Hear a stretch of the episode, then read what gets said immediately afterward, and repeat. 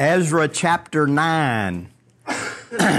After these things had been done, the officials approached me and said, "The people of Israel and the priests and the Levites have not separated themselves from the peoples of the land with their abominations, from the Canaanites, the Hittites, the Perizzites, the Jebusites, the Ammonites, the Moabites, the Egyptians, and the Amorites.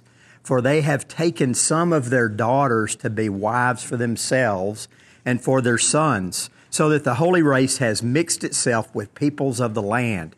And in this faithlessness, the hand of the officials and chief priests has been foremost." As soon as I heard this, I tore my garment and my cloak and pulled hair from my head and beard and sat appalled.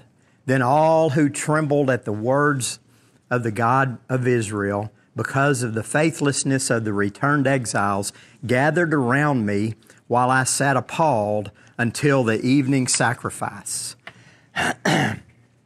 After these things, Matthew Henry has pulled out a great comparison on Ezra at this moment.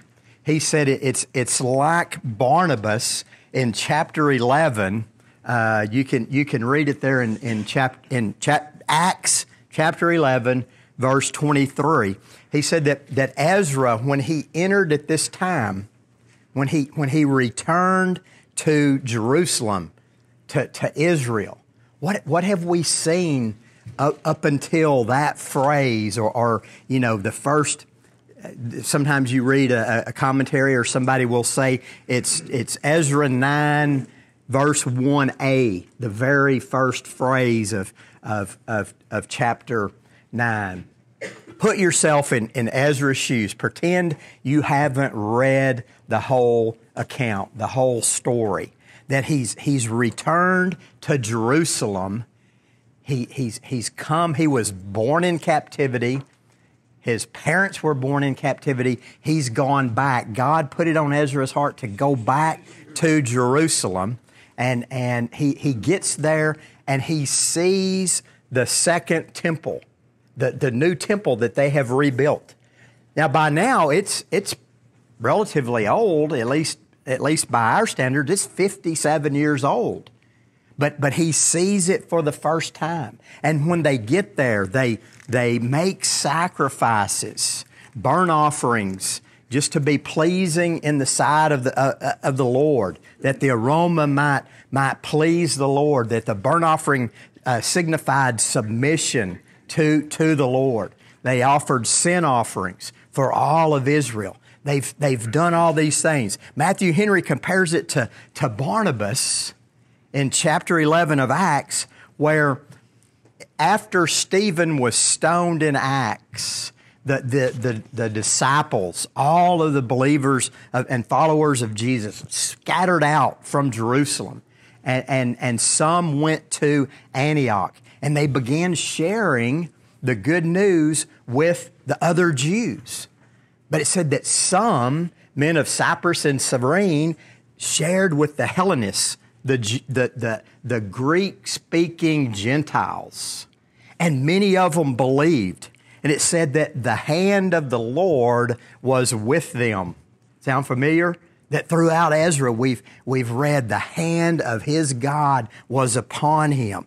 Many of them believed, and after word reached back to Jerusalem that there were a lot of new converts in Antioch, just north of Judea in Syria, that the apostles sent Barnabas to Antioch to help nourish this new this new church, this new group of believers. And he said when Barnabas arrived there in Acts, Luke records that he arrived and saw the grace of God. He was glad, and he exhorted them to faithfulness to the Lord with steadfast purpose. It's really close, almost exactly what Ezra had done. Ezra had gone back, and you can imagine the gladness that was in his heart. He saw the temple, and he saw the daily sacrifices that had once again begun, the morning sacrifice, the evening sacrifice, the sacrifice of the first of the new moon, and all of the sacrifices that now they're able to perform for repentance, for atonement, but also just to honor the Lord. And Ezra had to have been just on a mountaintop there between dawn and thee in verse 1. You know, that he had been there and he saw all of the activity at the temple. After these things, after they had returned, the events of it that were recorded there in chapter 8, they had returned. They had counted all of the money. Remember, it was 23, 24 tons of gold and silver and other things that the Persians had given them to take back. Just a massive, huge offering to be used there in worship at the temple. And they had sacrificed 12 bulls for all of Israel, 96 rams, 77 lambs, and a sin offering of 12 male goats. They had done all of that, and Ezra thinks, I'm glad I returned. Sometimes we're on a mountaintop. Sometimes it's a little bit longer maybe than what Ezra had. Sometimes not as long. He said, but after all those things had been done, the officials came and approached me. Notice it's first person. This is Ezra's account of what's happening to Ezra, that he writes these things down. So the officials, the leaders approach him, or some of the leaders. And it said, the people of Israel, that's everybody. Maybe not everybody, but a lot of them. The priests, the Levites, they have not separated themselves from the people of the land with their abominations. And then he lists these ancient foes of Israel. Many of them, the ones that the Israelites were supposed to drive out of the land when Joshua and Israel entered the promised land. But they have taken their daughters to be wives for themselves and sons. So the holy race has been mixed. And the leaders, the ones foremost in this practice, are the officials and the chief men. The ones that are supposed to be leading us, they are doing this first and foremost, above all of the people. Now, what is he talking about? I mean, specifically for Israel, it was the Israelites had moved back. And remember, before... Ezra returned, that first wave that came back with Zerubbabel and Jeshua and Shesbazar, that the people living in the land had come and said, "Let us help you build." And they said, "No, you don't worship God in the same way that we do. And in some cases, you don't worship the same God that we do, even though you claim to." And then they made them afraid. They stopped the building of the temple for 16 years. And so God sent Haggai and Zechariah, and the people got back on track, and they built the temple. Now, 57 years later, God has sent Ezra back. Like, Ezra doesn't know what he's getting into, but he knows that God's sending him back there. And everything seemed good. Matthew Henry says that sometimes sin is not obvious. It's under the surface, that it's in people's hearts or their attitudes, that it's not this blatant march with a rainbow flag or whatever you want to say, that sometimes it's in attitudes and not as obvious. And so he says they come to him and say they have begun intermarrying with these other people. Is this a passage about intermarrying within races. Is that the right way to say it? No, it is not. What is the problem with what they are doing in Ezra's time? The beliefs, their religion, the gods that they serve. Has Israel... That's what they did before. Exactly. That's what started the whole problem. And you go back to 1 Kings 11:1. If you talk about leaders who were doing this, 1 Kings 11:1 through about 6, the top leader at the time did this 1,000 times over. Solomon married many foreign wives and even began to worship and serve some of their gods. You know, perhaps, Solomon, the one who built the first temple, fell into the same trap. So it's not a teaching on races should not intermarry or intermingle. It's a teaching that the belief, the religion, the faith of the Israelites has to remain pure according to the law of Moses, what God has revealed. Who did God choose to send back as the leader of this second big group that returned to Israel? Ezra. Who was he? He was a scribe and a priest. How was he described as far as what he did? Okay, I don't know how to ask the question. Here's how he was described. Remember, it said that he studied the law, he did the law, and he taught the law. That God chose the perfect one to go back. Ezra not only knew the law, but the biggie is that he did it.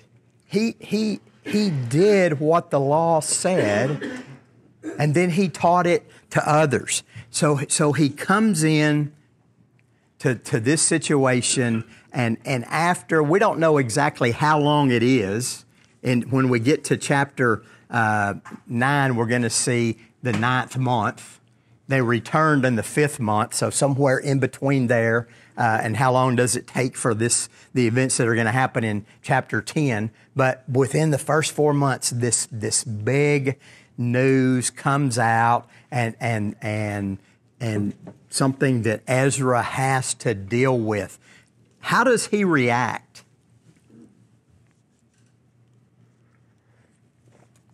How would... He's a little bit upset. He is really upset. But what does he do? He tears his garments. He pulls his... As soon as I heard this, it wasn't like... He knew right away this is wrong, that we're allowing these Canaanites, Hittites, all of the ites to we're giving our daughters to their sons. We're taking their daughters for our sons in marriage, and they are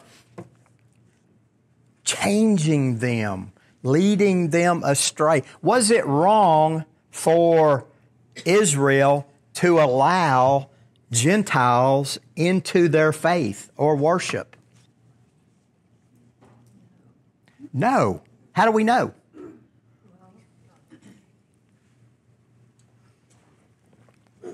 Okay, go look back at Ezra 6:21.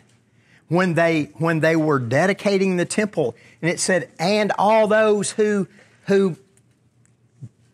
believed in the God of Israel. That is a very rough paraphrase. But many of the local people had already seen what they had, and they abandoned their gods, and they began worshiping the God of Israel as well. So it's not a racial thing, and it's not a former religion thing. If someone was willing to believe in the God of Abraham, Isaac, and Jacob, and worship only Him as defined by the law of Moses, they could join in. So it wasn't this exclusive, oh, they don't have Jewish blood. It was open to any. But apparently these who they have intermarried with did not abandon their former practices. And so these leaders that come, they're concerned. They're saying our officials, our chief priests, our chief men, the priests, the Levites, they have not done what Moses said. Ezra hears that. He tears his garment, his cloak. He pulls out the hair from his head and his beard. Now I don't know that we grieve or mourn in the same manner these days, which is probably a good thing. But he is totally moved by this. It says that he sat appalled. Were you appalled by anything this last week? I mean, you watch the news and it's like, but are we as appalled, or are we hardened or jaded, or has it just inundated us so much that there they go again? And it's always them, there they go again, you know. But he is appalled. The thing that occurred to me just listening to what you're saying here is how parallel we are today with what's going on there. and this last week in particular, I've been so furious over some of these events. Like I watched a video clip of a bunch of Afghani soldiers who were executed one at a time, shot in the back of the head. And I was just so enraged over this. And I'm still furious, but I don't know what to do. It's truly amazing, the parallels of something that happened 2,500 years ago. How people were and how people are, you know, those people. So we really haven't changed that much. But the better news as we get through the chapters, God has not changed one bit. So Ezra sits appalled. Now look at who joins him, that his outrage, his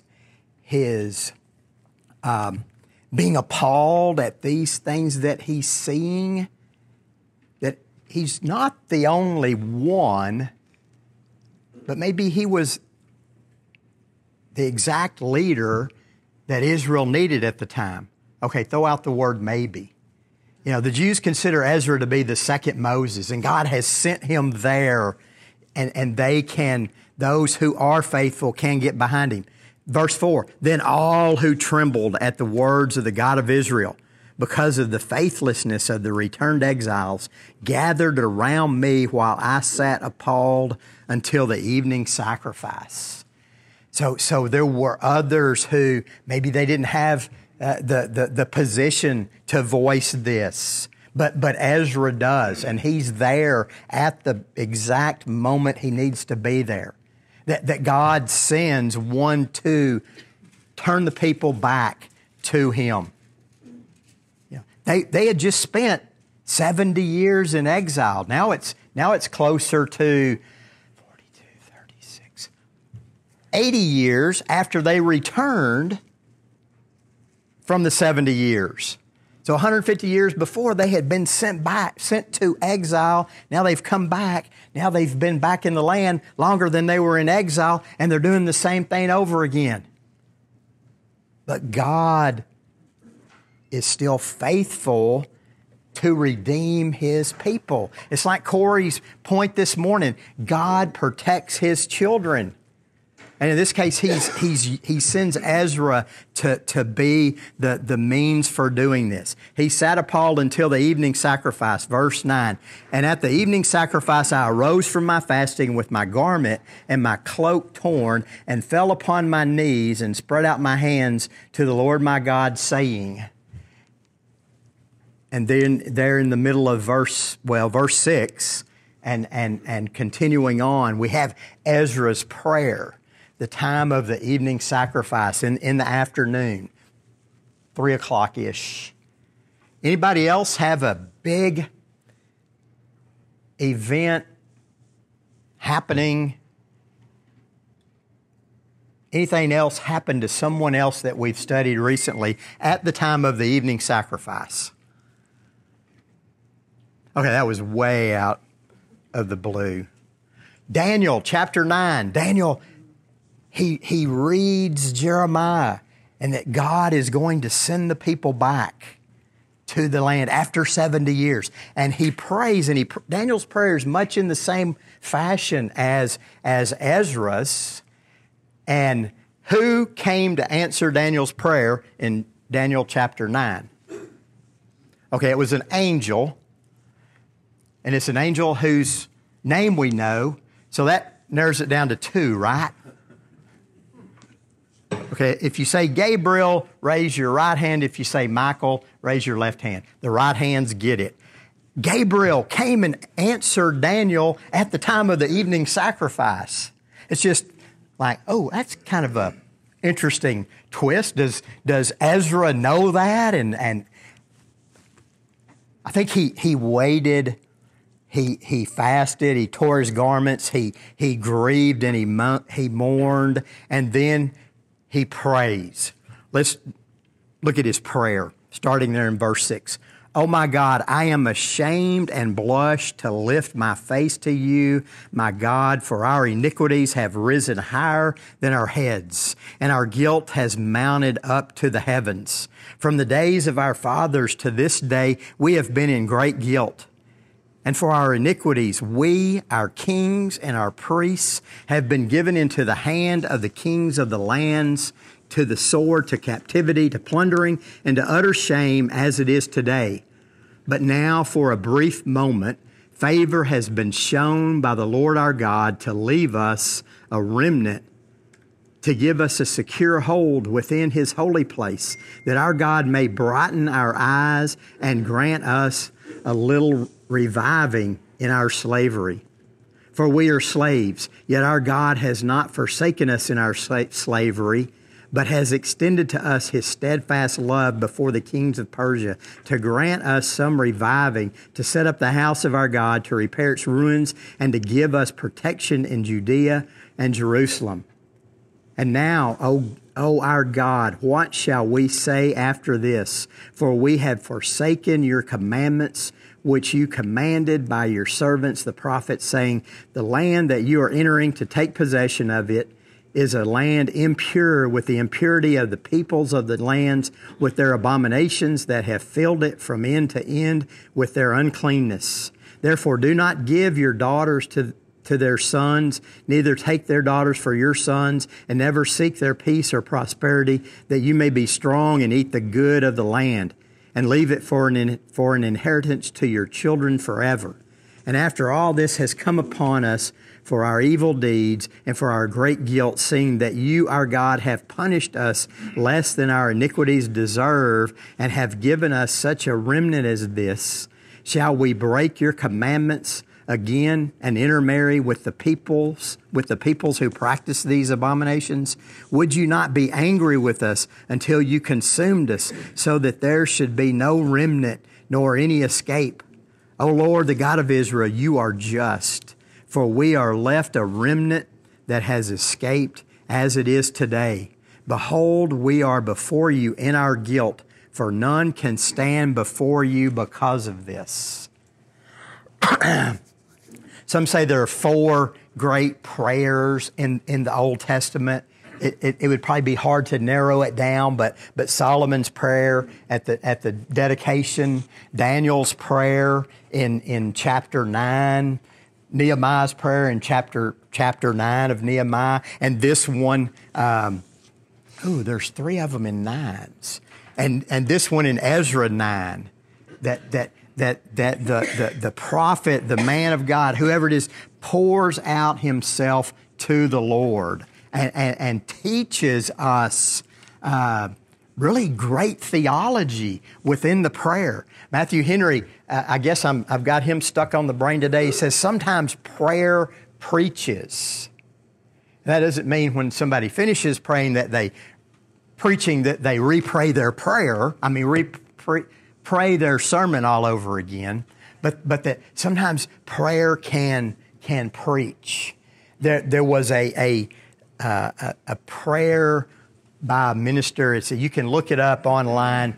Look up prayer before the state Congress in Kansas, and I may have mentioned it when we were looking at Daniel chapter 9. I don't remember, but that preacher said that during the prayer, and he says, you know, God forgive us. We have done this. We have aborted so many children. We have He gives the name, the phrase. We have, in talking about homosexuality, he says, and we call it alternative lifestyle. But he said, the reports are that as he was praying that prayer, you could hear people walking out because they didn't agree. And Ezra's prayer is much the same way, that he says, our iniquities, that you really haven't punished us with what we deserve. And that's true of all of us. The comparison is not with me and a coworker, my brother, someone in here. The comparison is, how am I compared to the most holy God? That He is holy and perfect and sinless, and we can't enter His presence except by the blood of Jesus that atones and covers all of our sins. Was Ezra guilty of these sins? No, but he prayed much like Daniel did. He said, I'm ashamed and blushed for our iniquities. He's praying kind of in a corporate sense. I mean, what do you make of that? That Daniel, when Daniel prayed this prayer of repentance in Daniel chapter 9, he did the same thing. Do we think of sin in a corporate sense? Or are we so individualistic that it's like, well, it's those people in Washington, those people in Austin, or, you know, pick your city, those people across the street, those people in, you know, this church point in any direction, this people in this denomination. What is there a benefit or a something that we can gain from this idea of this corporate sin? I don't necessarily have an answer. So if you have one, I'll write it down, and next time we go through this, We have a tendency to want to separate ourselves from that. And Ezra didn't separate himself. He put himself right in the middle of it and took responsibility. Admitting that he knows we all sin. Yeah. I mean, Paul in 2 Corinthians says, a little leaven leavens the whole loaf. And in that specific passage, he's talking about one who is in this immoral lifestyle, and the church just keeps him, you know, in good standing. He says, you have to put him out. A little leaven leavens the whole loaf. And leaven is sort of a... for sin. And were you waving, or did you have a? Oh, right. You know, and so there is sort of an idea there, a teaching there that, you know, that you have to, you know, put sin out. And Ezra is saying it's we as a people. You know, the United States is not a covenant nation with God. The church is God's covenant people now. But the United States, you know, but we still don't want to throw it away. You know, that we think of, you know, people coming here for religious freedom, and that it was, you know, one nation under God. And there is such a thing as, you know, sins of a nation. Look at how Rome ended up, and other great empires, and just the abominations that occurred there. But Ezra is saying it's and how long have they done it? From the days of our fathers, this great guilt. Now he's going back before the exile, you know, to really, you can go back to Israel in the wilderness after they left Egypt. You know, while Moses is up on Mount Sinai, what are they doing down below? They're making a gold calf. So it's gone back that long. And if we're honest, our history is pretty much the same, even though we think of the good old days when nobody did anything wrong, but there was, you know, certainly plenty of sinfulness and abominations, racism and whatever else, you know, in our past. But he pleads to God. He admits his sin. He says that, you know, right now he's sort of appalled at just the timing of this. You have brought us back for a brief moment. Favor has been shown to us, and yet what do? We throw it away. We begin doing the very things that our fathers were doing.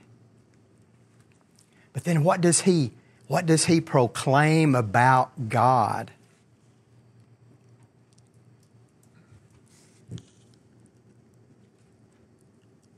In verse 9, you have not forsaken us. That's a pretty good thing, right? I mean, if God forsook us every time we sinned, how long ago would he have forsaken me? I mean, years and years and years ago. But that we know from 1 John that he's faithful and just. If we repent, we confess our sins, he's faithful and just to forgive our sins. And he says that you haven't forsaken us. You've extended your steadfast love before the kings of Persia, and granted us reviving in this house. And he says, what can we say? How can we view this? What can we say? What can we do after this? I think Ezra is totally broken by the sins of the nation.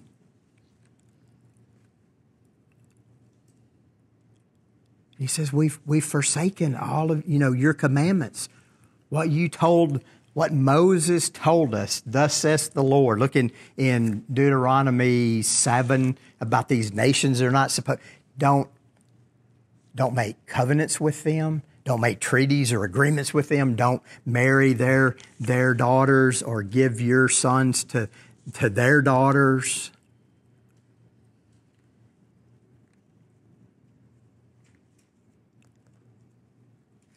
And he finishes with, O Lord, the God of Israel, you are just, for we are left a remnant that has escaped, as it is today. Behold, we are before you in our guilt, for none can stand before you because of this.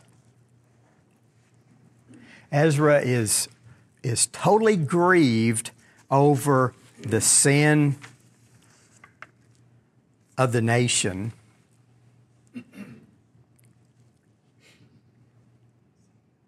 I mean, it's a great sorrow that he is pouring out to God on behalf of the nation, on behalf of his people. Is it a Baptist thing or a 21st century American thing? That are we grieved over sin? Not as much as we should.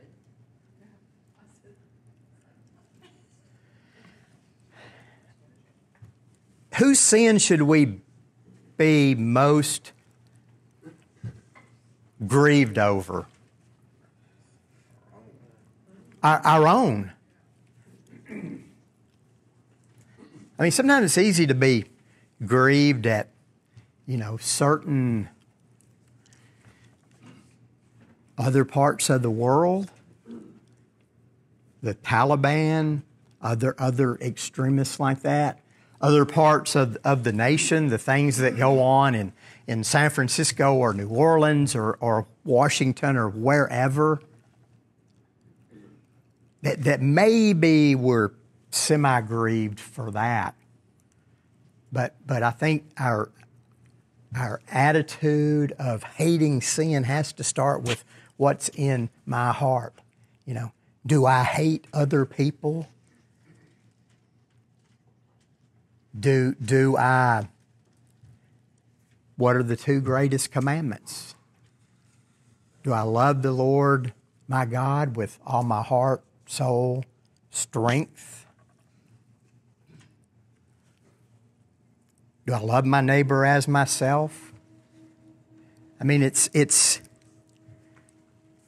I don't think we have to look too hard to find sin in our own lives. That we need to. How much does sin grieve God?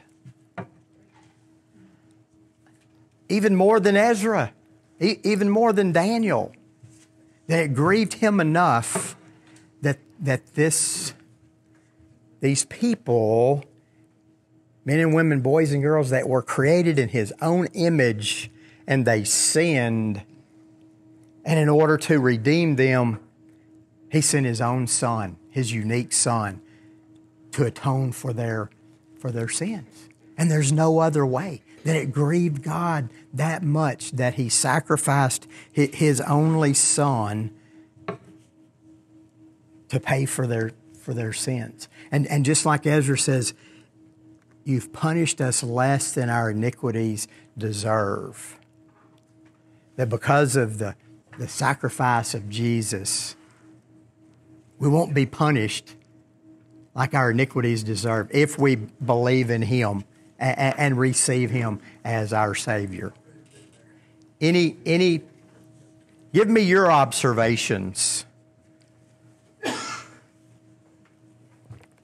It's a prayer I think we can look at and see his attitude. He fell on his knees. He spread his hands out to the Lord. You know, one of submission and just.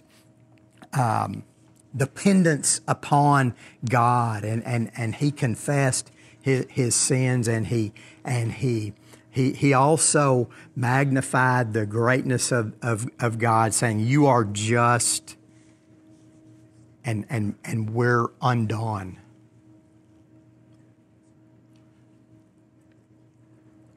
Okay, we'll finish as we'll see the results of this. You know. Chapter 10, while Ezra prayed and made confession, a great assembly was gathered. We'll see the results. And then chapter 10, the book just kind of ends. It just kind of, there's no, you know, it just kind of ends. Anything else?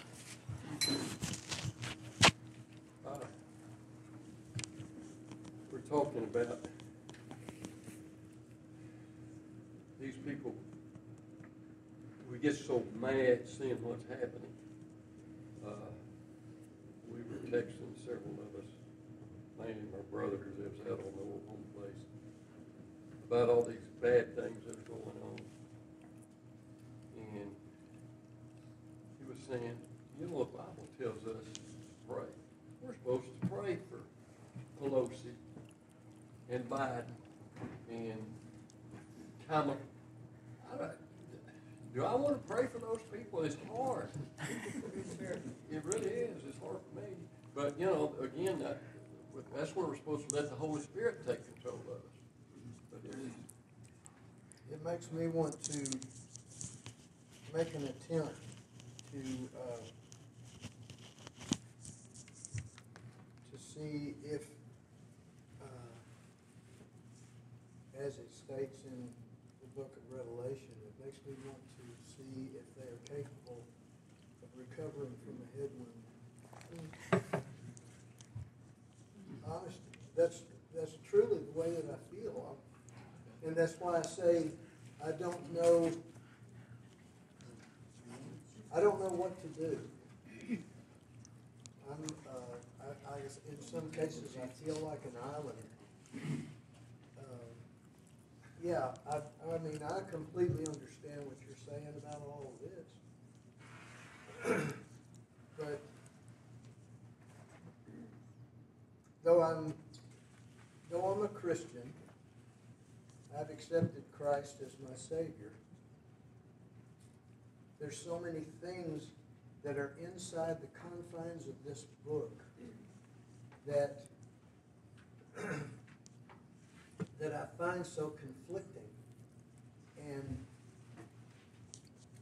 I feel like, I know that I'm rambling, talking in circles here, but where I feel conflicted is that I'm told by everyone of faith, all you have to do is just believe that Christ died for your sins. Okay, wonderful. But one of the things that we're tasked with doing in that belief is repentance. We're all sinners, and we all fall short of God's kingdom, but all we got to do is believe and accept. But you got to repent, and there's not a single one of us in here who can honestly say that we have completely repented. Correct or no? I repent over the same things over and over, you know, and so it's. You know, for some reason, God's plan, we're still in this body, you know, this sinful body and this sinful world, so we continue. But repenting doesn't mean we can change anything. You know, that's where I deal with it sometimes. I can't change anything I've done in the past. I can just ask Christ to say, would you forgive me? And then expect him to, because it says so. But doesn't repent mean to turn away?